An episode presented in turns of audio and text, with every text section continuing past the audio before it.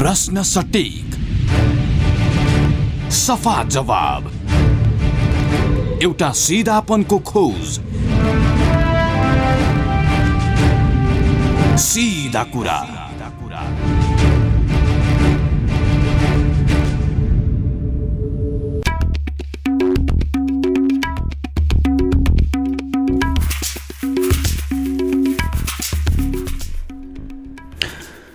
नमस्कार कार्यक्रम सिधा कुरामा स्वागत छ म Krishna Timalsina.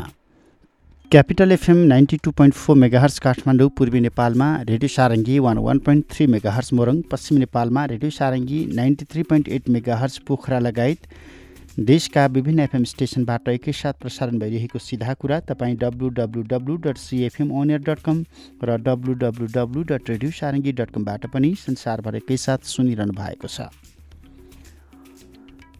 श्रोता हामीले राजनैतिक विषयमा कुनै दल विशेष कुनै पार्टी विशेषको राजनीतिमा केन्द्रित रहेर संवाद नगरेको लामो समय भयो।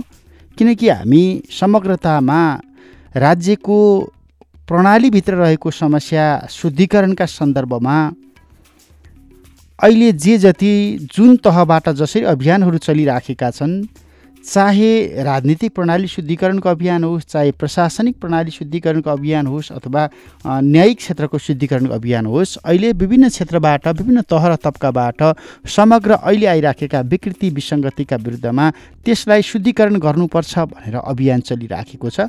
चाहे हामीले केही समय अगाडि यही काठमाडौँ अथवा लगायत देशैभरिका विभिन्न स्थानमा देख्यौँ इनफ इज इनफ अर्थात् यो अहिले कोरोना महामारीका सन्दर्भमा जोडिएका सरकारका राज्यका विकृति विसङ्गति नीतिका विरुद्धमा चलेको एउटा अभियान अथवा अहिले पछिल्लो समयमा चलिराखेको न्यायालयभित्र समग्र न्यायालयभित्र देखिएको विकृति विसङ्गति अन्त्यका सन्दर्भमा चलिराखेको अभियान। किनकि राज्यका अभिन्न अङ्ग र नागरिकले अपेक्षा गरेका अङ्ग जस्तो अख्तियार दुरुपयोग अनुसन्धान आयोग जसको काम पदको दुरुपयोग गरेर अनियमितता गर्नेहरूलाई कारवाही गर्ने कठघरामा उभ्याउने त्यो आयोग त्यो निकाय भ्रष्टाचारीलाई सुनपानी छर्किएर चलिराखेको अवस्था छ। हत्या बलात्कार एसिड आक्रमण तस्करी लगायतका जघन्य गतिविधिमा लागेकाहरूलाई अदालतले सुनपानी छर्केर सफाइ दिन्छ। संसद र संसदीय समिति त्यस्तै खालका खोटा सिक्का जस्तो भएर गइराखेको अवस्था छ। अनि प्रहरी प्रशासन तिनकै हाँगा भए त्यसबाट राम्रो नतिजाको अपेक्षा गर्नु गलत हुन्छ। यो परिस्थितिमा समग्रतामा राज्य प्रणालीभित्रकै समस्यामा आज पनि हामी जोडिँदैछौँ। वरिष्ठ अधिवक्ता विष्णु भट्टराई संवादमा आज हामीसँग रहनुहुनेछ। भट्टराईज्यू हजुर। स्वागत छ यहाँलाई। हजुर धन्यवाद। केही दिन यता समग्र यो अदालत प्रशासन संवैधानिक अरू निकायहरू समग्रमा राजनीतिभित्र रहेका समस्याहरू र इभन संविधानभित्रै रहेका समस्याहरूमा हामी अलिकति बहस केन्द्रित गरिराखेका छौँ। देशमा समस्या छ समस्या छ समस्या छ भनौँ हामीले समग्र देशमा समस्या भनौँ तर समस्या चाहिँ कहाँ छ भनेर पहिचान गर्न नसकिराखेको अवस्था छ अहिले पनि। समस्या केमा देख्नुहुन्छ? धन्य धन्यवाद। सबभन्दा पहिलो मैले समस्या यो प्रणालीमा यो संविधानमा देख्छु। हाम्रो संवैधानिक व्यवस्था हाम्रो प्रणालीले अहिले न्यायपालिकाको बारेमा तपाईँले जे कुरा पृष्ठभूमिमा राख्नुभयो यो अदालतमा न्यायाधीशहरूको कार्यक्षमताको अभाव भयो र तिनीहरूलाई दीक्षित गर्नुपर्छ भनेर बारले नेपाल बार एसोसिएसनले सतहत्तर चार छब्बिस गते प्रधान न्यायाधीश समक्ष एउटा कुरा राख्यो। मैले यो कुरा सुरुमा किन निवेदन गरेँ भने बार न्यायाधीशहरूको कार्यक्षमताको अभाव छ भन्ने कुरा नेपाल बारलाई लागेको हो भने तिनै कार्यक्षमताको अभाव भएका न्यायाधीशहरू समक्ष बारले गएर बहस पैरवी आदि इत्यादि गर्नु त्यो कति नैतिक हुन्छ। किनभने तपाईँले पहिले त मेरो कार्यक्षमतामा प्रश्न उठाउनु भयो। मेरो कार्यक्षमतामा प्रश्न उठाउने भनेर उठाएर तपाईँ डेलिगेसन जाने। अनि मै कहाँ आएर श्रीमान हजुर म यो हुनुपर्छ यो हुनु पर्दैन भनेर नेपालको कानुन व्यवसायीहरू यो काम कार्यवाही गर्छन् भने यसमा नैतिकता भन्ने कुरा कति देखिन्छ। र त्यसैले जहाँ नैतिकतै छैन त्यहाँ न्याय हुन्छ भने। जहाँ स्वतन्त्रता छैन त्यहाँ विधिको शासन हुन्छ। किनभने नेपालको न्याय प्रणालीमा नियुक्ति हुनको लागि अथवा संवैधानिक पदाधिकारीहरू नियुक्ति गर्नको लागि संवैधानिक परिषदले सिफारिस गरेपछि अनि संसदीय सुनवाईमा यो दुई सय सन्तानब्बेमा यो व्यवस्था छ दुई सय बयानब्बेमा अनि संसदीय सुनवाई समितिबाट पारित भएर आउनुपर्छ। भनेदेखि अब संसदीय सुनवाई समितिले संवैधानिक परिषदको निर्णय उल्टाउँदो पनि रहेछ। दीपक राज जोशीवाला केसमा। हामीले हेरिसक्यौँ। भनेदेखि अब संसदीय सुनवाईले संवैधानिक परिषदले गरेको कुरा उल्टाउँछ भने अब त्यहाँ विधिको शासन के हुन्छ? संवैधानिक परिषदको संरचनाको बारेमा म तपाईँलाई निवेदन गरौँ जहाँ प्रधानमन्त्री अध्यक्ष हुनुहुन्छ र प्रमुख प्रतिपक्षी दलको नेता त्यहाँ सदस्य हुनुहुन्छ प्रधान न्यायाधीश त्यहाँ सदस्य हुनुहुन्छ भने एक्जिक्युटिभ लेजिस्लेचर र जुडिसियरी तिनैवटा अङ्गको सङ्गठन हो सम्मिश्रण हो संवैधानिक परिषद। त्यो संवैधानिक परिषदले गरेको निर्णयलाई संसदको एउटा संसदीय सुनवाई समितिले उल्टाइदिन्छ भने अब यो देशमा विधिको शासन कहाँबाट हुन्छ? किनभनेदेखि प्रमुख प्रतिपक्षी दलको नेता र प्रधानमन्त्री भनेको त सम्पूर्ण संसद हो। अब त्यसमा नैतिकताको प्रश्न प्रधानमन्त्रीलाई प्रमुख प्रतिपक्षी, दलको। नेतालाई र त्यो संसद संसदीय सुनवाई समितिका मान्छेहरूलाई नैतिकता लाग्छ कि लाग्दैन।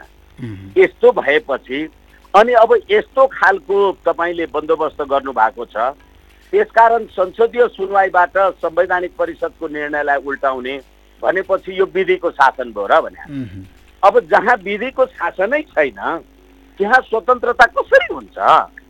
म त तपाईँसँग शपथ ग्रहण गरेर आएको छु तपाईँलाई सहयोग गर्छु भनेर आएको छु। मैले स्वतन्त्र न्याय दिन सक्छु। यस कारणले गर्दाखेरि अब अहिले यदि नेपाल बारले यो सतहत्तर चार छब्बिस गते न्यायाधीशहरूमा कार्यक्षमताको अभाव हो भन्ने हो भने त त्यो कार्यक्षमताको अभाव भएको न्यायाधीशलाई त महाभियोग लगाउनु पर्छ उहुँ, संविधानको धारा एक सय एक बमोजिम। खोइ विधि र पद्धतिको कुरा।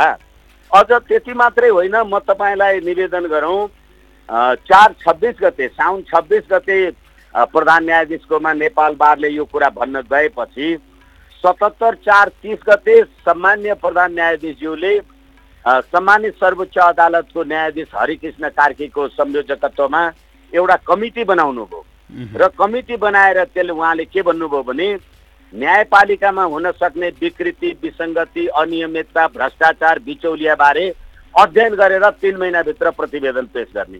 भनेपछि अदालतभित्र व्याविचा अदालतभित्र भ्रष्टाचार बिचौलिया अनियमितता भन्ने कुरा चाहिँ सम्पूर्ण रूपबाट रहेछ भने अब फेरि यति मात्रै होइन। तपाईँले प्रहरी प्रशासनको पनि कुरा गर्नुभयो।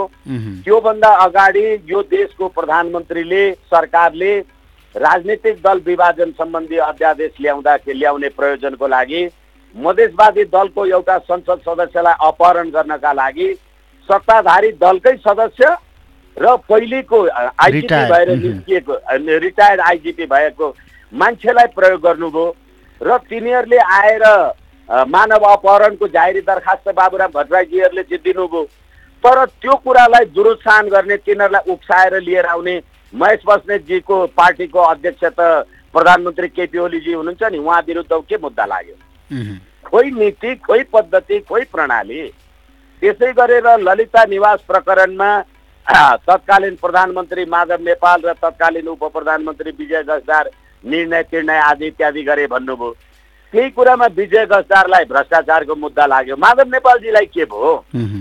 त्यही ललिता निवास प्रकरणमा विष्णु पौडेलजीलाई उहाँले चाहिँ जग्गा किनेको लालपुर्जामा लालपुर्जामै फोटो टाँसिसके व्यक्ति भए उनी त झन्। होइन एकैछिन म तपाईँलाई के निवेदन गरौँ भने आठ आना जग्गा विष्णु पौडेलले किनिसकेको लिइसकेको र त्यो आठ आना जग्गा फिर्ता गरेको हुँदा मुद्दा नलाग्ने भनेपछि कृष्णजी म तपाईँलाई निवेदन गरौँ तपाईँले मलाई दस हजार रुपियाँ भट्टराईले मेरो चोर्यो भन्नुभयो। होइन मैले दस हजार रुपियाँ फिर्ता गरेँ भने। म अब चोर म अब चोरबाट बाहिर निस्केँ कि म चोर भएँ? म त चोर भएको प्रमाणित भयो किनभने मैले दस हजार तपाईँलाई फिर्ता गरेँ नि। तँसँग मैले दस हजार चोर्या थिएँ फिर्ता गरेँ। मैले आफूलाई चोर भनेर प्रमाणित गरेँ भने यो अवस्थामा तपाईँले तिनीहरूलाई मुद्दा लगाउनु भयो। अनि यो देशमा विधि शासन पद्धति प्रणाली जनताको राजकीय सत्ता न्यायपालिका स्वतन्त्रता छ भन्ने कुरा कसरी मान्ने? म तपाईँलाई यो संविधानका केही व्यवस्थाहरूको बारेमा निवेदन गरौँ। अहिले अब कानुनी कुरालाई तपाईँले उठाउनु भएको छ। अहिले यो हाम्रो राष्ट्रिय महिला आयोगको व्यवस्था छ संविधानको धारा दुई सय बाहन्नमा त्यसै गरेर दुई सय पचपन्नमा दलित त्यसै गरेर दुई सय अन्ठाउन्नमा समावेशी आयोग भनेको छ। यी सबैमा नियुक्ति हुनको लागि उच्च नैतिक चरित्र चाहिन्छ भनेर लेख्या छ। तर तपाईँलाई प्रतिनिधि सभाको निर्वाचन लड्नलाई उच्च नैतिक चरित्र चाहिएन। संविधानमा छैन। तपाईँलाई न्यायाधीश हुनलाई उच्च नैतिक चरित्र चाहिएन।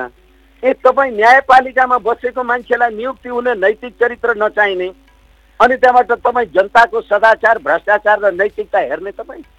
यही होइन यो यो संविधान।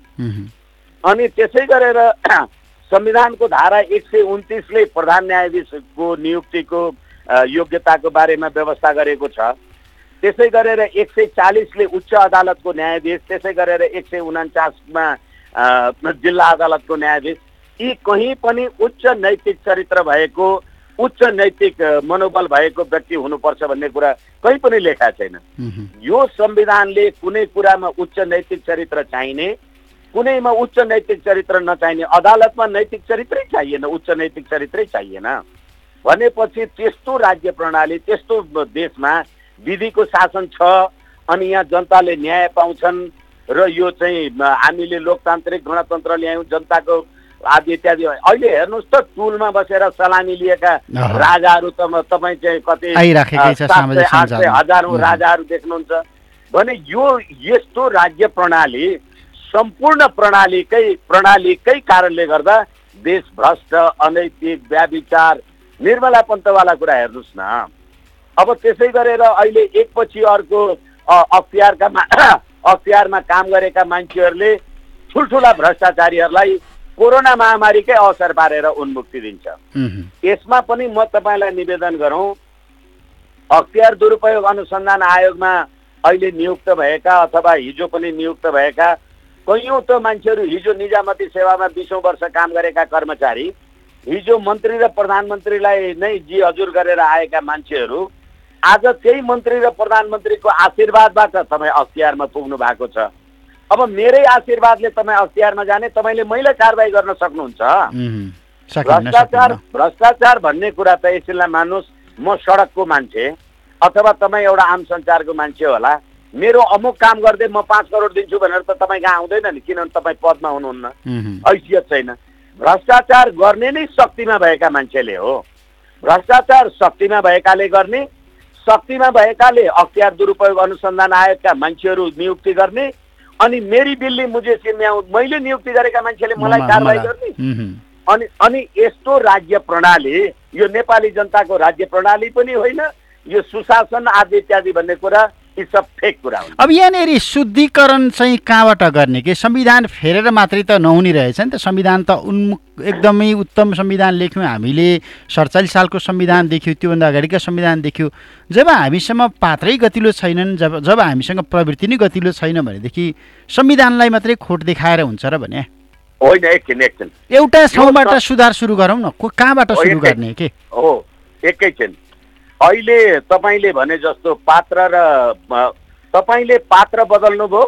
किनभने मैले तपाईँहरूसँगै कुरा गर्दाखेरि पनि भनेको होला पञ्चायती शासन व्यवस्था लागू हुँदादेखिका अहिलेसम्म पात्र तिनै छन् प्रवृत्ति तिनै छन्। तपाईँ प्रणालीमा मात्रै सधैँ दोष देख्नुहुन्छ। अब अहिले संविधान मात्रै फेरिएर तपाईँले भन्नुभयो यो संविधान नब्बे प्रतिशत नेपाली जनताको सहभागितामा हामीले यो संविधान बनायौँ भनेर भन्ने यिनै काङ्ग्रेस एमाले र माओवादीवाला मान्छे होइनन् र मैले संवैधानिक परिषदको उदाहरण तपाईँलाई दिएँ प्रधानमन्त्री अध्यक्ष भएर संवैधानिक परिषदमा नियु निर्णय नियुक्ति एउटा। मान्छे प्रधान. न्यायाधीश हुन्छ भनेर नियुक्ति गर्ने त्यहाँ चाहिँ प्रतिनिधि सभाको प्रमुख प्रतिपक्षी दलको विपक्षी दलको नेता पनि हुने प्रधानमन्त्री पनि हुने र प्रधान न्यायाधीश पनि त्यो कमिटीमा हुने त्यो निर्णय संसद सदस्यहरूले उल्टाइदिने भनेपछि अब नैतिकता पद्धति र यो संविधानभित्रको खोट अथवा यस्ता खालका संविधानले पनि मुलुक सञ्चालन हुन्छ।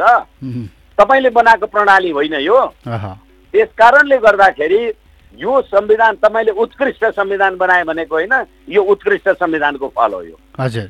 अप अपराधीको राजनीतिकरण र राजनीतिको अपराधीकरण पाँच हजार मान्छे मैले मारेको हुँ भन्ने मान्छेहरू कबोल गरेर राज्य सत्तामा गडगडी गरेर बसिराखेका छन् अनि नेपाली जनताले होइन तैँले त्यो त्यो एउटा मालपोतको खरदारले पाँच हजार घुस लियो भनेर अख्तियार मुद्दा लगाउने अर्बौँका भ्रष्टाचारहरूलाई सलाम गर्ने होइन अनि यो प्रणाली चाहियो।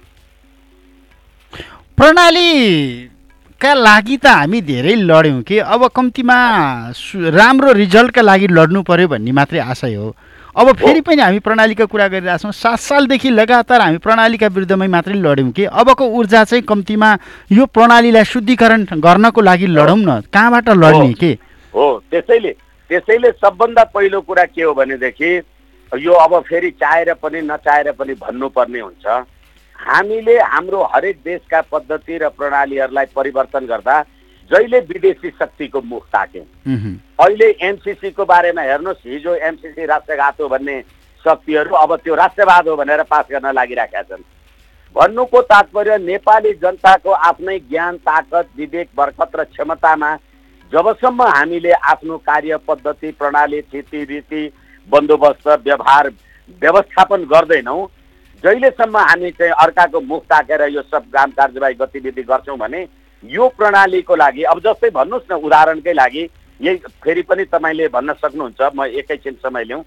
अहिले पनि भन्नुहोस् यही संविधानमा यो संविधानको प्रस्तावनामा धर्मनिरपेक्ष भन्ने शब्द छैन।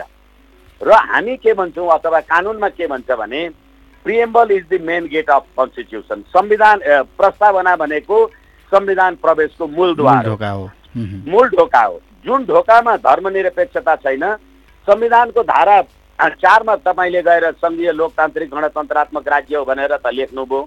धर्मनिरपेक्षता लेख्नुभयो। छब्बिसमा गएर के लेख्नुभयो भने हरेक जनतालाई धर्म निर्वाह गर्ने स्वतन्त्रता हुन्छ र कसैले कसैको धर्म परिवर्तन गर्ने र धर्ममा अपहेलना गर्न पाइँदैन भनेर लेख्नुभयो। भने यो शब्द दिमागले लेख्या हो भने।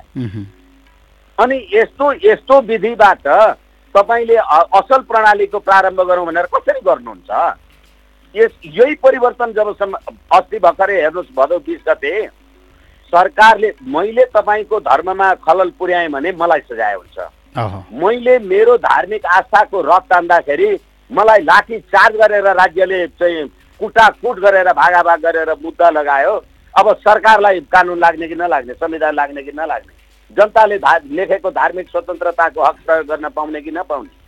यो व्यवस्था यो प्रणालीको बारेमा होइन प्रणालीमा मात्रै खोट प्रणाली यो आवेग रिस उद्वेगले भनेको होइन नि। तपाईँ हेर्नुहोस् त भइरहेका त्यही छ उहुँ, अनि राज्य सत्तामा बसेका फेरि पनि अर्को उद्वेग लाग्दो कुरा म तपाईँलाई निवेदन गरौँ।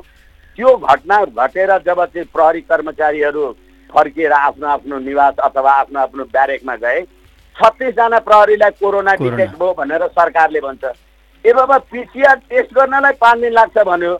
पाँच घन्टा पनि नभइकन तिनीहरूमा कसरी कोरोना भयो कस्तो राज्य प्रणाली ल्याउनु भएको छ त्यो राज्य प्रणालीको जनक भनेको यो संविधान होइन अब जस्तो मैले मैले। फेरि पनि तपाईँलाई तान्न चाहिँ।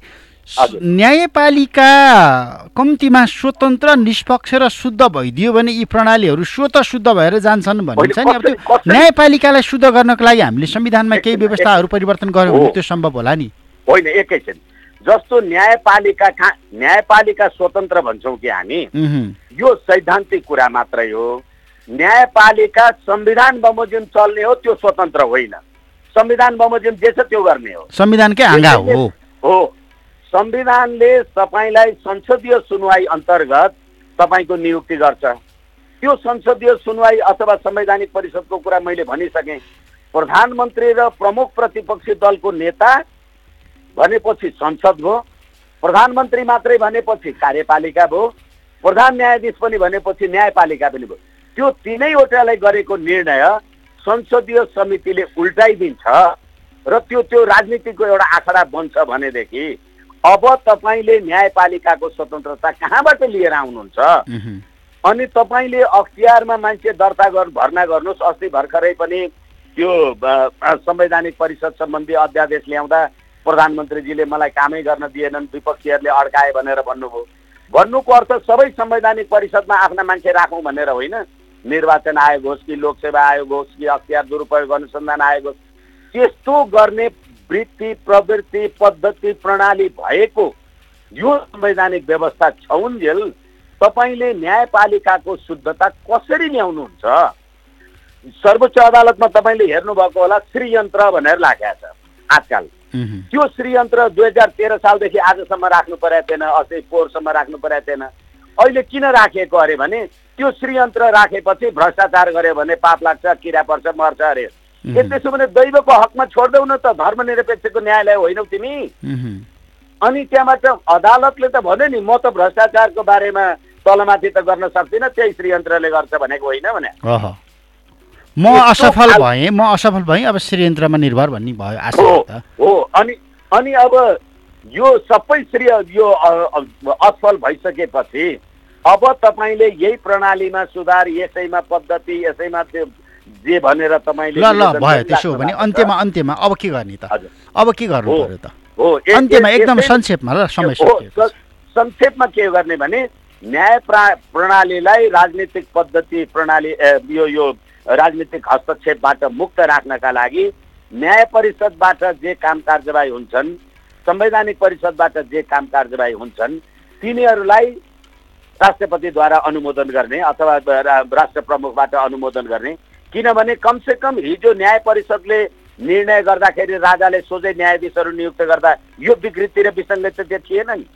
तपाईँले आज गल्ली गल्लीमा राजनीतिक दलका मान्छेहरूलाई भागभण्डामा न्यायाधीश बनाउनु भएको छ। अनि अदालतमा राजनीति भयो न्यायपालिका स्वतन्त्र भएन भनेर रुएर हुन्छ। यस कारणले गर्दा न्यायपालिकाको स्वतन्त्रताको लागि हिजो हामीले गरेका असल अभ्यासहरूलाई पुनरोक्ति गऱ्यौँ भने देशलाई फाइदा हुन्छ। हजुर हुन्छ हुन्छ। समय र संवादको लागि धन्यवाद। हस् धन्यवाद।